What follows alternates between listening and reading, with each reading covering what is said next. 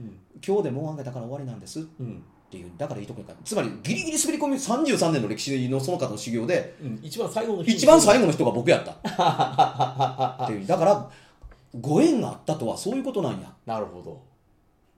というふうに思うっていうところだったりするわけですよ、僕のことですからね、うん。こんだけのことがあっても、うん。ほんまかなと思うわけです。うん そこまでそこまであるのにほんまかなって思うんですか。だって確認できることがあるんだったらほんまなかと思いますよ、はい。確認ができなかったらそこまでやけども、うん。だから翌日もう一回電話かけるんです。うん。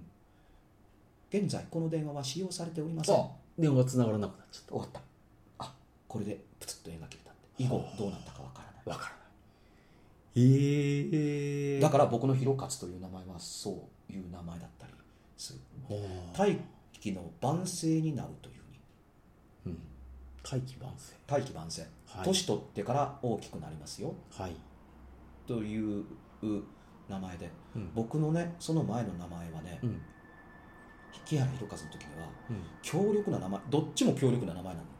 まあ、名前の意味自体はつ強いものであることは間違いない運がいい。はい。1960年昭和35年5月31日に生まれてこの名前を持つ者というのはうん。強力な名前なんです。うん。僕が言ったんちゃいます？せあそのその方が言われた。その方が言ったわけでもない。他の方にも他の方に言われうん、その方方は全部分かっているので、うん。おふくろが通じてるからそんなことは言われへんかった、うん。ただあの力の強い人ですってうんいうふうにあの自分を偉そうに言いたいわけではないですよ、うん。うん、ただしね木原弘和という名前はうん。で大成していく過程の中でうん。この子はいろんなことをやり遂げていく人間だし自分でやり遂げていこうとして周りを引っ張っていく人ですけれども、うん。木原弘和という名前の怖いところというのは、うん。一歩間違えばうん。手段を選ばないという選択肢を持つ可能性があるからっていうので、この名前に変えなさい、うん。なるうん、生き残ったが生き残ったらがゆえに生き残るがゆえにその後はっていう、手段を選ばないではなくうん。手段というかものをよう考えましょうという言葉と受け取った、うん。うん、だからいわばね僕は野望達成運といううん。あのかつてあのタレントで司会者も務められた人に野津江陳平さんという人がいました、あーなんか久しぶりに名前聞きましたね。ええ。えこの野津江陳平さん実はね生命判断でも有名な方なんですよ、えへえ。著書もあります。あそうなんですか、うん。なんかえそういうイメージが全くない。ー何の司会ってたっけね？霊感山間第六感だっけ、うんなんかそういうね。の司会やってた人です、はい。この方ね案外今となってはその名前すら知られてませんけれども、うん。あの生命判断を長く修行されてた方でも知られている人なんですけどその側面をする人はそんなにはいないでしょう。はい。ただこの人が生命判断の本を出していたということは事実です、うん。うん、生命判断が当てになるのかならないのかっていう話は置いときます、まあここはこの際はね。はい、うんそれになるとまた違う話になります。それはその通りです。だっはいて全国で吉田茂が首相になった時に吉田茂という人いっぱいおったわけだし、そうですね。桂さん氏と桂小枝さんは同じ画数ですから。そうですね。ええ。うん、画数だけのあれで見てしまうと。その通り。画数だけだと、うん。でその画数だけの話で野添陳平陳平さんの著書の「生命判断」という本をのうん話を出したらおもろいから言うのであって、うん。でその中では僕の木原弘和という名前はうん。33画、はい。野望達成運という運命でした。うん。この人の言うた通りと符合するなとは思いましたね、うんうんうんうん。で木原弘和という名前はあの独立独行運。自分で独立して自分で行うということができるという。だから強力にや達成をに向かってやるけれども、人の助けがないからといって手放したりはしないっていう名前になってるっていうことらしい。野添陳平さんの本によると、あそこによるとということですね、だから理由を教えてくれないもん。うん。う疑いもしないしうん。木原弘なあまりにも変えることはよくないので、うん。広まで同じで数を勝つにしましょう。っうん。ていうふうに、うん、で勝つという勝利の勝ちだからうん。縁起もいいですしねみたいなことは言われてないな、勝つという字だったらあの皆さんもそういうふうに思ってくださるでしょうみたいなつもりで。あなるほどなるほど、うん。ところがねいやあの名前ってどうなのっていうふうにいただ言っていただいても結構ですけども、はい。生年月日も全部生まれた時間も込みの上で言ってたりするんですよ、はいはい。だから同じ日に生まれた、う同じ同じ年の同じ日に生まれた、う同じ画数の実数の人だっていっぱいいたりするわけですけれども、うです。それでも運命は違ったりするのは選択肢の本人の力が大きいんですよ、その証拠に宮崎屋の制作デスクで3年間勤めた僕一人なんですから。そうですね、ええ吉田茂が一人であったと同じように、はいはいはいはいさて余計なこともいいとこやったりするけれどもはい。これが誰だったか分からへんねんけどもね、うん。神戸にお住まいのある人がねはい。自分が名前を占ってもらう前にうん。この人の占い師の力量を試そうかと思ってうん。人から頼まれたうん。あの依頼で見てくださいませんかというのにあんたの名前使ってええかとうん。連絡来るんですよ。面白い！使ってくれっうんて言うんでうん。でその人は何で見るんやった？ら生年月日と名前で見るほっていうので、ほう。ん、知ってんの。あのであの1960年5月昭和35年5月31日生まれ。ううん。木原弘勝也。うん。見てもらってくれ。うん。っていうふうに、うん。結果教えてな？ってうん言ったらもちろん。っうん。ていうふうに。うん。そしたらね、夜中に電話かかってきて、うんあ待ってたどうやった今日、っていうふうに私この人自分のことを見てもらうことの相談をその場で即決して、うん。あの決めたっていう。ふうに、ああ。で俺はって言った。らいやだからあんあんたの、うん。てかお前のうん。名前を聞いてこんなこと言われたからやっていうのがうん。きっかけであこの人に見てもらおうと思って見てもらったんや、こっちの事情やからこっちの中身は聞かんといてねって、もうそんなことは分かってる、はい。俺なんて言われたんやって言ったら、それ以前やうん？うん、頼まれて見てくださいって言われ言われるの分かってたから、うん。紹介されて、ううん。んあのー紙に目の前で目の前で書いてって、うん。えー1960年昭和35年5月30日、木原弘勝この人を見てください、うん。この人 F1 レーサー？ほ今もどっかにメモあるの？F1 レーサーって、うん。いいえ違います、うんえどうしてそんなこと言うんですかと、うん。F1 レーサーみたいな名前やからって、うん。で先生 F1 レーサーみたいな名前って何、まあ変なこと言ってますよね。うん、だって占い師の言葉やないもん F1 レーサーって。F1 レーサーはなかなか出てこないですよ、うん。えこの人ねええ。っていうふうにあのーすうん分かりやすく言うと F1 レーサーとして話すねっていうふうに、うん。この人えうん。時速300キロみたいな速度で走るでしょ F1 ってっていう、うんまあそうですね。何キロか分かりませんけど、まあうん。そんなすごい速度ですよねって、うん。で時速300キロでうん。コースをうわーんと事故もせんとくるりくるりと回っててうん。ね、うん。っていうふうに。あのーそれがねうん。あの壁際ギリギリで走ってるのに平気な顔してぐるっと待って帰ってくるっていう。で車から降りたらうんあのーどうやってもこの場所とこの車ではうん。あの外壁の壁と車との間がうん。1 0センチ空いてしょうがないから、うん。うん。あのー3センチはなんとかして俺の努力で埋めるから、うん。セッティングであとの3センチを埋めてくれっていうふうに頼んで、うん。そのそれを任せてギューンと回って帰ってきてあ詰まった詰まったっていうようなことをややるような、あのー自分の命をた人や何かに託したりしたり周りの技術者とかどうのこうのに託して、うん。自分の命をかけて何か動き回る人ですっていうとこだったりするからというイメージやからあの、うん。F1 レーサーかなと思ったこここうしてくれへんかっていうふうに言ってね、ま、周りもうん。あのそういう人らに囲まれていていて、うん。あと3センチ。お俺らの技術で3センチ埋めようぜっていうふうに、これでさっきとはちょっと違うはずですっていうのを思う存分発揮して、うん。その3センチを埋めてくれたから残りがを自分で何とかせえへんかったらっていう周回回ってるうちにだんだんそれを詰めていって10センチの間隔をじりじりじり残り 3, 3センチから4センチまで詰めてってあなんとかなった、うん。じゃあタイムを出すのはここからだみたいなことを言う出すようなまああの性質としてそんな感じの人ですっていうふうに。ん。でこんなの言うてあげくこんなのこんな生まれのこんな人が最初からこんな名前なわけがない。うん。都合が良すぎる。誰かにつけてもらった名前違うんか？っていうその人さし言うだけ言うた後はっと気がついて、うん。そんな人工的な名前こんなに都合のいい名前あるわけない。これペンネームかなんかやろ？って言われたっていう,、いうふうに。で知ってたからうん。後からつけたペンネームの名前です、うん。そうやろ。うんそうでなかったら、うん。こんな都合がええあのええ名前なわけではない、うん。ただしねこれ聞いてるあんたじゃあ私もそんな名前にしたらええなと思ってたりあのする人が大概やったりするし、うん。あんたもきっとそうやと思ってる、うん。言うとくよ。っうん。ていうに名前で物事なんか何も変わらへんっていう。うん。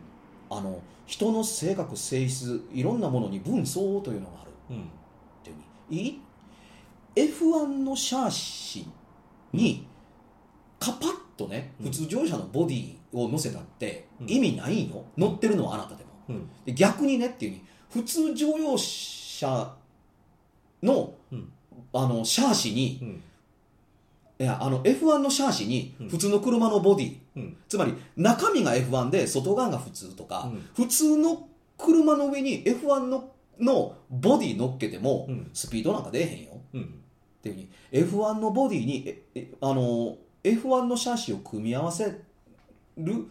しかもそれを乗りこなせる人間であるということだったりするのが合致してるからうん。つまりそんなものが乗られへん人間にうん。名前という、ん F1 のあのエンジン搭載したシャーシくっつけてもまあそれは。赤にをかぶるだけでっていうだったりするし、うん、普通乗用車の速度しか時速104 160キロがベタ踏みいっぱいいっぱいの車に空力抵抗の極限を求めた F1 のボディ 乗せたってあんま大したことないよって言ってるのと同じようにやったりするけれども、それまた変わったあれですね。型ですうねん。だからあなたの名前書いてもしょうがないよ。だからあなたの持ってるものを最大的に能力を高められるかもわからんか、うん。出会う運の回数を上げれるかうんちょちょっと疑問に思ったこと一ついいですか？どうぞ、えっとかいその会われ神戸の方で会いに行かれた方っていうのは、うん。事前に木原さんの名前を伝えたわけではもちろんないですよね。その場で会って初めてこの人の名前を何年だ何だから目の前で書きということなんですよね、はい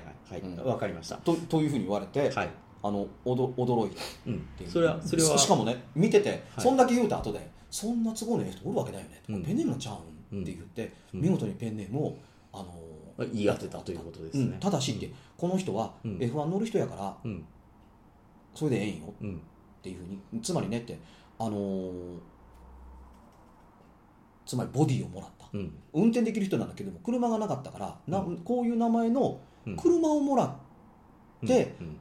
うん、あの普通の会社員が働いているような行動ではなくって、うん。自分が仕事をやるという仕事みたいなところのサーキットみたいなところの、うんうんで他の人の紛れのあるところでくるくるくるくる走ってるからおもろいことやってんのよみたいなものだったりするみたいなもんよみたいななんか F1 の説明みたいなものまあ、聞いたらしい。こんなに詳しく喋るのは君のラジオやからけども、あのはい。はい聞いてる人が僕の普段から言っている怪談のトークライブを聞いてる人はここまで詳しくせんでもあらかた分かってくれるんだけれども、まあまあそうです。うん初めての人にえ何言ってるんだろうっていうのを、うん。より何言うてんねんこいつっていうことをかぶせてるのは重々分かってるけれども、えはい。まあ、ちゃんと説明をね。世の中分かる人っておるんだみたいなところそうですね。僕この人の連絡先なくしたからアホやねんけど。あなくしちゃったんですか？そう。直に聞いてみたかった。ええ。でこの人面白い人やねっていう、でその人がの前の名前分かるっていうふうに前の名前を書いたらうん。正解、うん。そうなんですか、うん、F1 で自己死する人から F1 で生還する人に変わった。ほドンピシャやね、うまた面白い符号ですね。うん、その人もね看板出してないからうん。分からへん。そう人捨てで聞いてこういう人がおるみたいから行ってみたらみたいなっていうことがあってっていう。だからねいや僕何度か見てもらってるうに何度か見てもらってるうちの県民神社様に出会うまでは3回、うん。あんたこんなことやってたら死ぬで。3回とか3人に言われたことがある、うん。階段集めてたりしたらってはいいうふうに。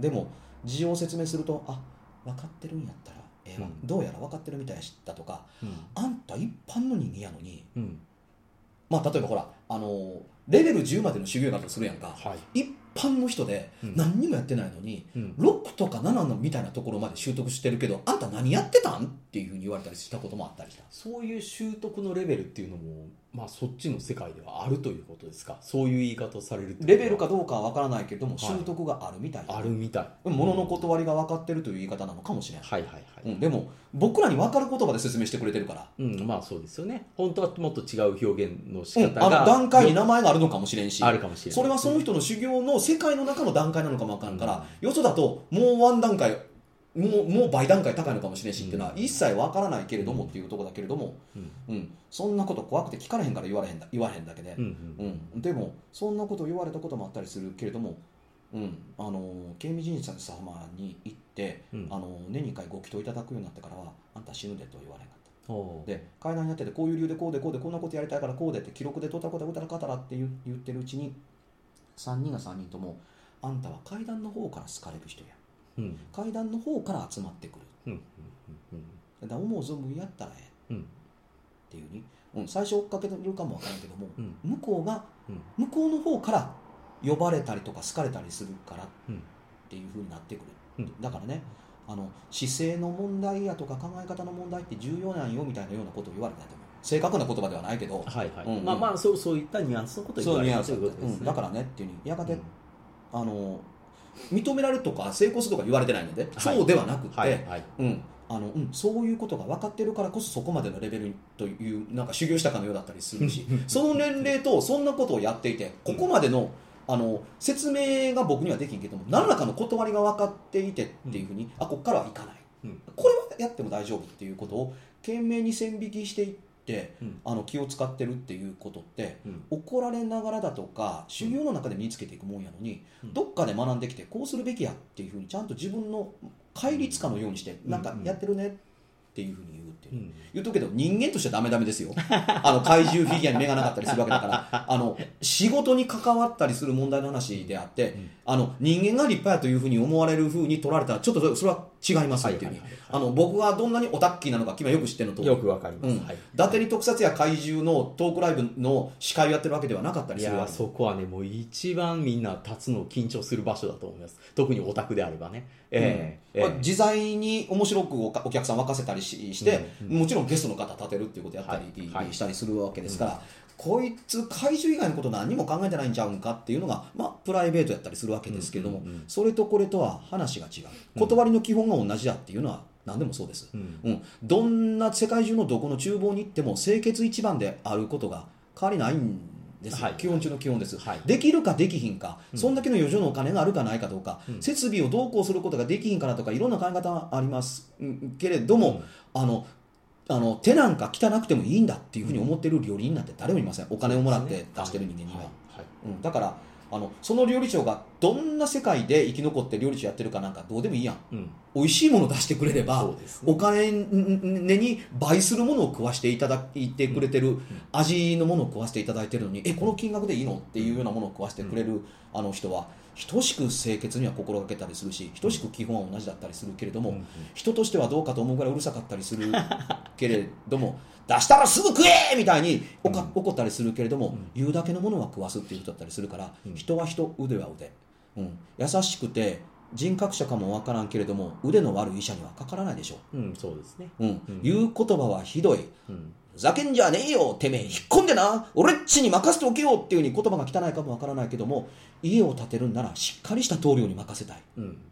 そうですね。うん。同じようなもんや。うん。と僕は思ったりするっていうのと、うん。あの階段やとかものづくりの心がけだとか考え方がうん。あの離れるわけはうん。多分ないと思うから、うん。ベースは同じ、なるほど。うん。人がすごいと言いない言いたいのではないですよ、うん。この世の中にすごい能力を持っどんな理屈かわからない。どんな理由とどんなことをやったらこんなことができるかわからないけれどもうん。あの見通していているのか当てるのかわからないけどよくわからないけど当てずっぽで言ってるわけではなく、うん。そのまんまの通りになるということがあったりしたりするんだなと思ったりする、うん。でいろんな人におふくろが紹介してくれたあの小学校の頃からの数々の人もその神戸の人も例えばそうだけれども、うん。基本的に同じことを言われてたりするから、ううん。んあの同じようになるのかなって、うんで決定的なのが去年うん。あの髪の毛の伸びる人形というのをあの差し上げますっていう人にいをのところに行ったら、はい。その人が普通の一般のはい。何でもないどこにでもいるあの、うん。主婦のおばちゃんやってんけれども、うん。あのいや髪の毛のの伸びる人形くれるからっていうのでうん。怪物収集家の渡辺志望と一緒に行ったんですけども、はい。うん、あの玄関に一歩入るなりはっっていう顔して、うん。あなた何者？え？っていう。でいろんいろんなことはちょっと全部抜くけれども、はいはい。僕はあのおそらく説明しなくてもお分かる通り仕事の人間です、うん。うん、あの趣味であることも仕事レベルであるに越したことがないと思っているというぐらい仕事の人なんですっていうふうに、うん。あそうねっていうふうに、うん僕の仕事ってどうなるんですかね？包括的に言って。っうん。ていうふうに、うんどう見えます？って言ったら、じーっと見てて。うん。あなた海外に呼ばれる人。うん。ここにね、うん。うん肩の上にねうん。外国人が見えてる。この人がうん。金髪の人だよ。うん。この人がね懸命にあなたを海外に呼ぼう呼ぼうとしている、うんからきっと海外で活躍されると思う。はい。はあか、うん。僕階段やってますけれどもって。うん。階段以外にもなさってるでしょ？うん。私は何も分からへん。何も聞いてないから、うん。ただ海外に呼ばれるっていう、これから海外に呼ばれます。うん。あの仕事の流れが変わるとしたらいつからでしょう？うん。来年の6月。去年の今頃あの出会って、うん。来年の6月今年の6月からですよ。海外から、ああ今オファーが来てたくさん喋られてますよね。というか今年ボストンで喋って、はい。カナダのモントルールで講演に呼ばれて、ワシントン DC に、うん。で喋ってっていうことがあったりしますからね、うん。モントリオールでは「隣のトトロ」公開30周年でうん。今度11月7日にはい。あのロフトプラスワン新宿でやったり、うん。あの11月の同じ月にあの大阪の宗右衛門町ロフトでもやりますけれども、はい。トトロの同じようなあの話をする、とはいえうん。モントールでは1000人入りましたからね。あすごいですよね。でねワシントン DC ののはい。時に、オタコンっていうのに呼ばれたんですけどね、はいワシントン DC で開かれたオタコンの時には事前にうん。アメリカ国立議会図書館ライブラリー・オブ・コングレスから、うん。世界最大の図書館からうん。あのうちのステージに立っうん。て、うん。講演をやってくださいという依頼を受けます。うん。で行ったですよ。うん。で講演したですよ。うん。講演の前にうん。あのー僕日本人で何番目に呼んでいただいたんですか？っうん。て言ったらね1850年後期から経ってますけれども、うん。日本人でこのステージに立ったのは、うん。あなたが初めておです、おそんなにいなかったってことなんですね。うん、政治家で立った人間なんか誰もいない。へ政治家こ横にある国会議場に行けばよろしい。う世界で、であのクリエイタージジブリの話はもちろんトトの話もそうだけえども、あの質問時間にやったらクリエイターについてどう思いますかという質問がうん。あの山のように来るっていう全部答えていて、うん。この時のあのやり取りがうん。素晴らしかったことも含めてワシントン・ポストに載ります。うんでワシントン・ポストに載った。我々オタコンスタッフが読んだうん。ゲストが、うん。パネラーがうん。講演する人のことね、うん。パネラーがワシントン・ポストに載ったよっていうのでトップのあのの人たちがイベントを仕切ってるトップの人たちが、うん。SNS にくっつけてバーッと全面に巻いて拡散したんですね。拡散したら、うん。終わってみたら、うん。前年比うん。お客さんの来場者数ん。15%も。たくさんもっと来ちゃったんですね。おかげで来年も呼ばれました、ああいいことですよ。公式発表じゃないんですけど、うん。でライブラリー・オブ・コングレスの人が言いました、うん。あなたが今立ってる場所はうん。ポール・マッカートニーが立ったんですよ。うん。でも日本人ではあなたが初めてですでミスター木原がしゃべるんやったら私ががそのあの話し相手になりたいって言ってくれたのが、うん。議会図書館のうん。ロイヤーうん。弁護士ではい。契約書を全部チェックする人で、うん。この人がうん。今年、あのアニメや、ま、漫画コミックのうん。弁護士のジャンルでうん。全米ナンバーワンを取りました。ええちなみにはい。 Library of Congress 絡みだと思うんですけど、うん。あのーマーベル・スタジオとはい。ディズニーの契約書が見れる人です、これはもう top of top ですね。でこの人がうん。トークで聞いてて分かったけれどもあなた、はい。あのアベンジャーズが好きなので、うん。これあげるわっていうのでうん。インフィニティ・ウォーのこれこのおお公式ブックですよこれ。マーベルの。うん。だからほらプライベートの写真がこんなに載ってる。あロキでしょ？あはいロキ僕はアベンジャーズずらっと並んでるプライベートの服で。ほら。ハル ハルクとロキが笑って喋ってるってえー、すごいですね。マイティー・ソーがねもういきなり。すごいでしょ、うん。ここれあなたにあげるわっていうのと、うん。あのーまあ、出資した、あのー会社にのあのスポンサー関係者にのみあの配るグッズがあるからあげるわ、あなたのトーク素晴らしかったっていうので、その弁護士さんが感激してくれてこれはいいグッズだな。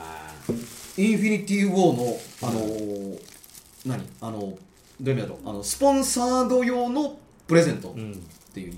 まあこれバケツですね、うん。まあはい。バケツと思うでしょ？はい。オンリーインシネマスって書いてあるからおかしいなと思ったらこれあ小物入れって言ったらこれ。ポップコーン入れ。えー、なるほどもっとわかります？これブリキのポップコーン入れだね。ねこれあなたにあげるわ。これはいい仕事してますね。凹凸も綺麗に作られて。そうこれ印刷じゃないんです凹凸なんですよ、うん。アベンジャーズのマークだけあの立体になってたりだとかキャラクターの姿だけ立体になってるっていう。そうですね。ちゃんと。内側にちゃんとへこみが見えるでしょ、見えます見えます、うん。ちゃんとアイアンマンの部分も、うん、うん、あのーあなたにプレゼントするわ。っていうあなたのトークに感激した、いや素晴らしい、うん。えであのー普通普段は見れないあのワシントン DC のあれやこれやっていうのをね、あの私の権限で入れるところっていうのを見せてあげますっていうに、うん。ワシントン DC の記録ってこうな記録、うんライブラリー・オブ・コングレスってこうなってるっていうメカニズムを見せてもらった、はい。日本とは桁が違う、うん。日本の国立国会図書館はこのライブラリー・オブ・コングレスをモデルにあの GHQ がうん。書籍をちゃんと集めて記録としてメモリとしてあのーライブラリーとして残しておきなさいというのでスタートしたんです、へえそうなんうん、でこの時の模様がうん。あまりにも良かったのでというので、うん。アメリカの国会議員とうん。議会図書館だけが見る、うん。一般人が閲覧することができない、うん。あの報告書に写真入りで挙げられた。へえすごいことですねうん僕すっごい名だと思うけれども。いやいやこれすごいことですうん。よ、あのーうん。ワシントン・ポストの人も、うん。あのーすっごいよく書いてくれたけれども、うん。あのそれをそのまま日本の僕のツイッターにも貼り付けたけれども、はい。うん、日本では無関心。うん。何のニュースにもならない。うん。だからね、あのーうちのマネージャーのたまちゃんのところに、はい。あの日本では全然ニュースなんてみたいなってないみたいだけども、うん。英語読めない人が本当に多いのねって、うん。これ読めたら、うん。あのどんなに絶賛されてるのかっていうのがもっと日本の人に伝わるのにうん。残念ねっていうメールが来たぐらい。うん。ありがたいねっていうことがあったりするんだけれども、うん。一つ言えることは、うん。海外から呼ばれる？6月から変わるわよって言われて、うん。少なくともその通りになっている。そこはその通りですよね。ちょっとね流れが今年の6月からガラッと変わって、はい。今年6月から去年の10月に言われて、はいはい。うん6月からやってまだ6月7月8月9月10月うん。でまあ「戸谷のトトロ」の本だってうん「あのラピュタ」の文庫だって、う6月以降に出ていて、ねはい。うん君とこのラジオをやらせてもらっているのだって、うん。1回目のラジオと今回とは内容がもう全然違ってあそうですね。内容全く違いますうん。ね、うん。あの時にはライブラリー・オブ・コングレスっていうのの話なんかできひんかった、ああそうですそうです。全然してなかったです。うん、うん。どれほどすごいのかっていうのは言って分かったっていうとこだったりするっていうとこだったりするけど、まあ別に有名になりたいわけではもう何でもなかったりするわけだけれども、うん。あの僕個人がうん。とても名誉なことうん。だと思っていますっていうふうに、うん。あの人事かのように話ししてたけれども、うん。あの人というのは群れで生きる生き物だからうん。人から見らあの人にあの立場だとか、うん。役目だとかを与えられることを、うん。で安心するという生き物だっていう話はちょっとしましたけれども、安心ではないかもわからない。安心という意味で言ってるわけではないけれどもあの日本でトトロの本なんかいくら書いたって、うん。ね、大勢の人間はジブリから出た話でなければジブリの話ではなくて、うん。向こうの延々言い続けたことが本当で、うん。現場の最先端で働いてた人間の言ってることなんてどうなのっていうところだったりするっていうのがあったり、えーしたりするわけですよ。たくさんの人が知ってる方が正しいでっていうところだったりする中で。アメリカに行ったらうん。僕の仕事っぷりをアメリカの人たちのお宅の方がよく知っていたことにはうん。ちょっと愕然とします。うん。本なんかまだ書いてないのに。いやもうでもそれはもうやっぱり木原さんの以前やられた講演からどんどんどんどん素晴らしい話を聞いてっていうところはもちろん。まあ宮崎駿と一緒に仕事をするという人というのはどういう人でなければ務まらないかっていうのは、アメリカの監督の下について仕事やってる人の仕事っぷりで分かるというところだったりするから、そうですよね。うん。ん。あの人についてるんならこれぐらいの人であろうっていうことはうん容易に想像がつくっていうのを持ってたりする人がいっぱいいるわけはい。そうだと思います。ですよ。はい。で逆にあのねあのホラー映画って日本のってどうなのってうん。あなたはホラーと怪談と区別できるぐらいだったから実はホラーもできるし、うん怪談をホラーテイストにもできるしホラーを怪談テイストにもできるということがうん。分かってる人ですよねっていうふうに言ってくる映画オタクに何人声をかけられたか、うん。それがなんでこうなの？うん。っていうふうに日本の会社はあの分かってないのあなたという存在をっていうふうに、うん。階段の本書いたから階段の人ってなんでそんな単純なのみたいなような、うん。いろんな人間はいろんなのでできてたり、するから、そうですね、まあ、だからスポーツ漫画を描いたらスポーツ漫画しか描けない人でしょみたいにうん。すぐその固定化して、あそうですね。知られてる人間の周り全体の見方ですぐ固定して、うん。こういう人よねっていうなんでそういうふうに見たがるのってあのね、いろんなことをやってると何の人か分かんなくなっちゃうっていう人は確かに日本の方では多いとは思いまあその通りやんか、はい。今や僕 T シャツをメインでやってるけれども、はい。デザイナーとしての北山君見てるからはい。T シャツ以外の仕事でもデザインの仕事振るよねっていう。そうだって、こんな仕事ができんねんからこんなことできるに決まってていいものができると思ってたりするからっていうのもあったりするんじゃない、あると思います。はい。あ でもね、はい。あのちょもう本当にねあのしこれはねもうそろそろねきあ終わらないかんの？いや切れちゃうんですよ。ありゃ。どうやら、ああ、うん。え今回3時間超えてる？今の収録時間をちょっと見ましょうか。見て。何かおかしなことが起こっているんでもう時間がわからないです。ははい。なので。あ取れてる？ことは取れてる？わからないです。エラーエラーが起こってうー。はい、嬉しいね。これは一体もう何が入っているのか分かりません。じゃあ表示の時間がまずおかしいです。ああこれ入ってたらいいね、これは、うん。えーちなみに、うん。えーおそらく自分の感覚的な時間で言うと、うん。3時間以上は喋ってるはずなんですけどマジで、あとは思うんですけど、ん、あもう7時半やんか。はい。思うんですけど、うん。ここをご覧ください。はい31分24秒しか喋ってないことになってるんです。こんなに正常に動いてたのに？31分24秒そんなバカな。変ですよね。で途中でレックされてるかどうかって何度も確認してたしてたた。のでうん。ここがずっと光っているのも、えー、と音が波形が動いてるのも確認したよ何回もチェックしたんですけどうん。いま、未だに31分台になっている。来たね俺。という。これは？これは会議ですね。俺のせいやと思おかしいですね何かが、う、うん、前にも言った通りあの録音機材に不具合を起こさせるのは俺の得意としたところや、この音声が残ってればいいけどなっていうのが今ちょっとすごく怖いですね。本当やね、ええ。多分ね残っていて大騒ぎしてる分まで含めて番組してくれてると思うけども、うん。ワシントンでねうん。あのワシントン・ポストからの取材も受けた。はい。クランチロールからの取材も受けたっていう中で、あのあなたにうん。アニメの話を聞かなくてもいいかっていう人が来て「うんもちろん」はい。っていうメディアが1個入ったんですよ、はい。うん、どこに売ったかわからないから結局どのメメディア忘れたけど、うん。名刺はもらっててどっかあんねんけどね、うん。あのその人の名刺であってメディアの名刺ではなかったので、うん。で iPad をポンと目の前に置いてはい。であのレックを押してって言ったら、あのあの昔のあのブロック崩しみたいなあの平たい棒のブロックが横に一列なんで上がったり下がったりする、という波形が出て。はい波形のマークですね。で、録音が始まりました、はい。え聞いていいですか？はい。ってであの聞いていいですか？っていう、うん。でちょっと待ってねっていう、ジョークでしておくけれども、うん。して言っとくけれども、うん。僕はねっていう、うんあのこういうね、うん。まあ、波形が見えてるからだけども、はい。録音機材でうんあの撮ってると、うん。あの録音が不具合を起こすことがあったりするから、うん。メモを取るかよく記憶して帰ってね、うん。あのあなたの記憶の方が確かだからっうん。ていうふうに。だって頭の中でうん。聞いて覚えることって、うん。まあ忘れにくいもんね。機械はね誤作動を起こすかもわからないから、はい。ああ大丈夫って面白いね。うん。うん、あの僕うんこれをずっと使ってるけども、うん。一度もそんなことないよっていうふうに、うん。でもね僕と会ったのは一度目でしょ？うん。っていうふうにまあそうだね。っていうふうに話をずっとやってたうんっていう、うんでやってるうちにねう、ん。うん、ずーっと動いてるはずのフル充電で、うん。あ始まったうん。はずのものが、うん。あのーね、えー15分か20分経ったところで、はパッと真っ暗になったっていうのを、向こうは話に一生懸命になって気が付いてるんだけども、はい。あ黒くなったっていうのが分かったから、いうん。こうやって指をさしたの iPad にかけて、うん。テーブルに iPad って言ったら、うん。ああ大丈夫大丈夫。時間が経ったら消えて消えるようなもんだからっうんていうふうに言って、うん。でも今までずっとついてたよ、う。ん。うんそうだけどね、うん。こういうふうにってポンと叩いて。あれ？出ない。多分出ない。っうん。ていうふうに、うん。これ本当はいつも消えるのって言ったらいやうん。表示して撮ってますよっていう表示なので取れるはずあのずっと見えてるはずだからっていうふうに、フル充電だったよね、うん。うん、いやもうと入ってたら入ってたで。うんダメならダメで。レックランプがついてる赤ランプがついてることを信用しよう。そうですね。うん。いやでもこんなことは初めてですよ。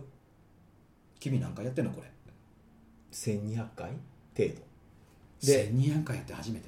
いやあの取れてなかったっていうのはあります過去に。うん。そのまあ電源が知らぬうちに切れてたり。でもその時のランプついてないでしょ？この赤。いランプはランプは消えますよね。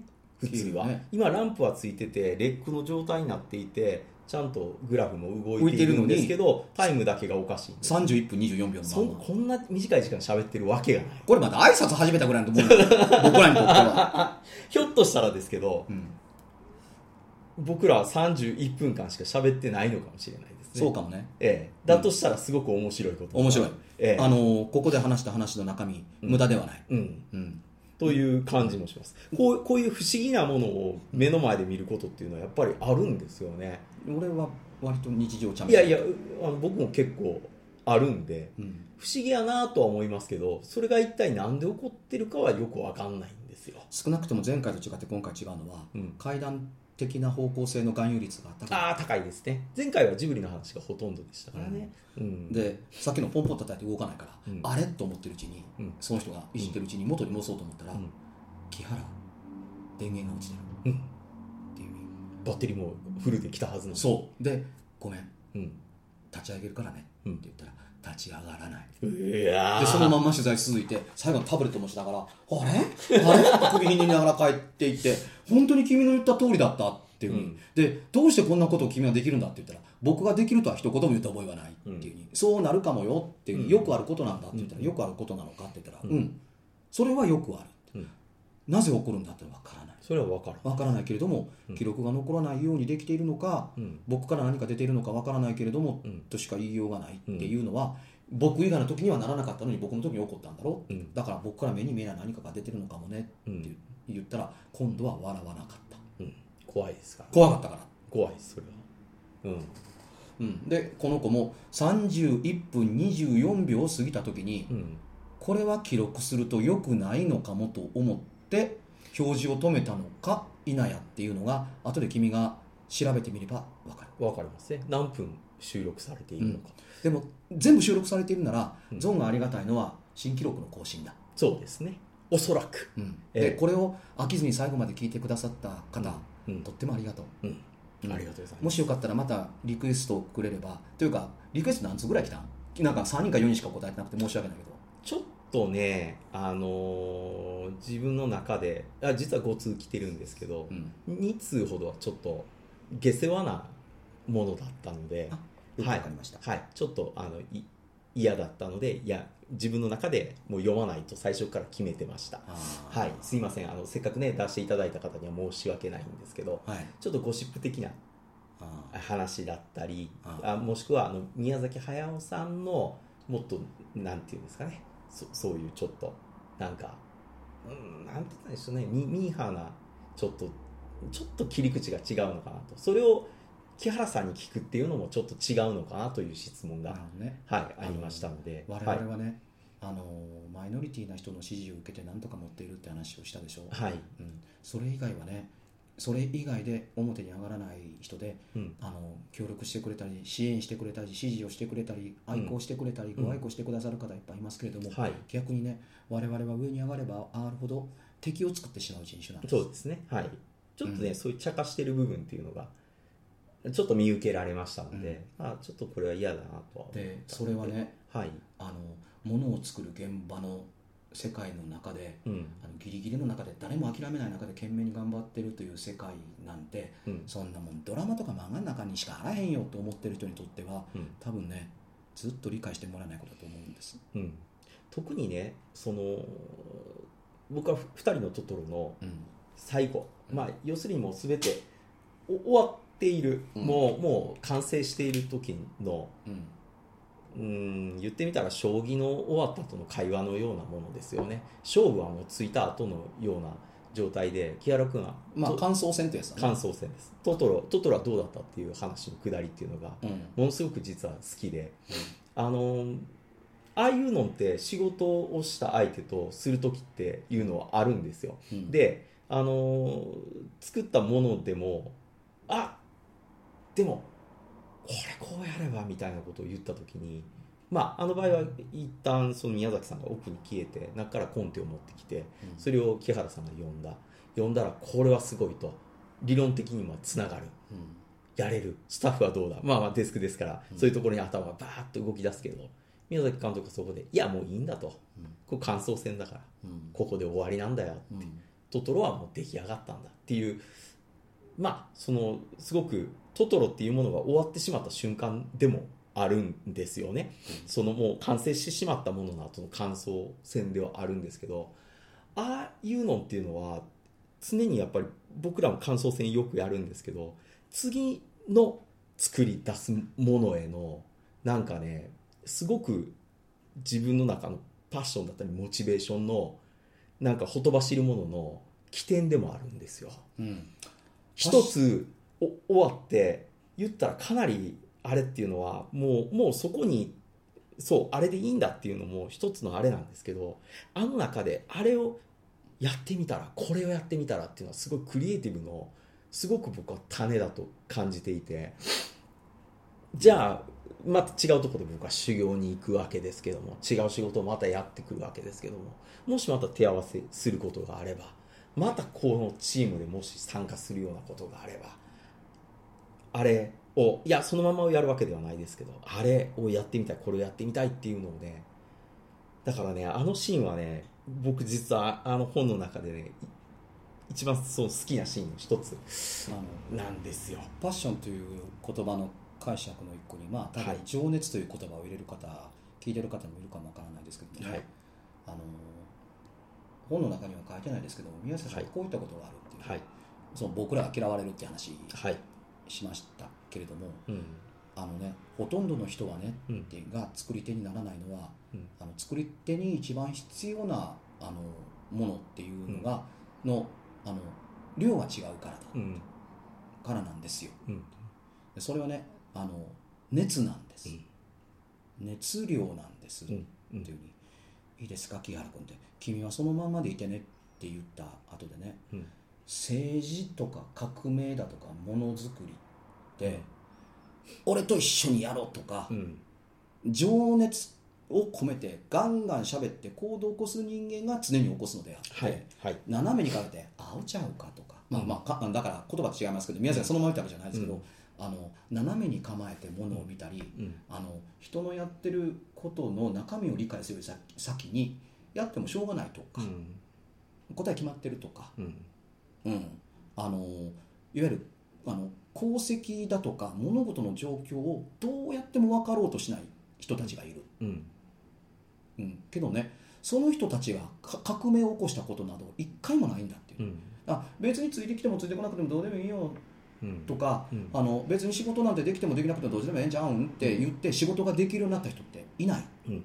それは無理ですね。うん、そういうのでは仕事にならないです。あのーね仲良くなれなかった人間だとか友達が少なくてもいいんだっていうのは、うん。そういうことなんだという後に宮崎駿うん。が、あの言うんですよ、うん。あのどうやってもね、うん。あの腐すことっていうだけでうん。動かない人っていう人だとかというのから好かれるわけがないんだよ僕ら。そうですね。そうですね。そういう人ってやっぱりずっといますうん。ね、で、ううん。んあの常にその作り手ではないのでっていうところだったりするから、常に作り手の作ったあのものの中で生きているにもかかわらず、うん。必要なものに関してはな何何にもないっうんていう。僕と宮崎さんは民族学とは言わない。向川民族学はよく分かってたりするけども、はいあの僕はその人がものをなどうして食べていてどんなものを食べているのかっていう習慣と文化という延長上に今がい今にあるんだという形に興味があるので、うん。食べるものに関しては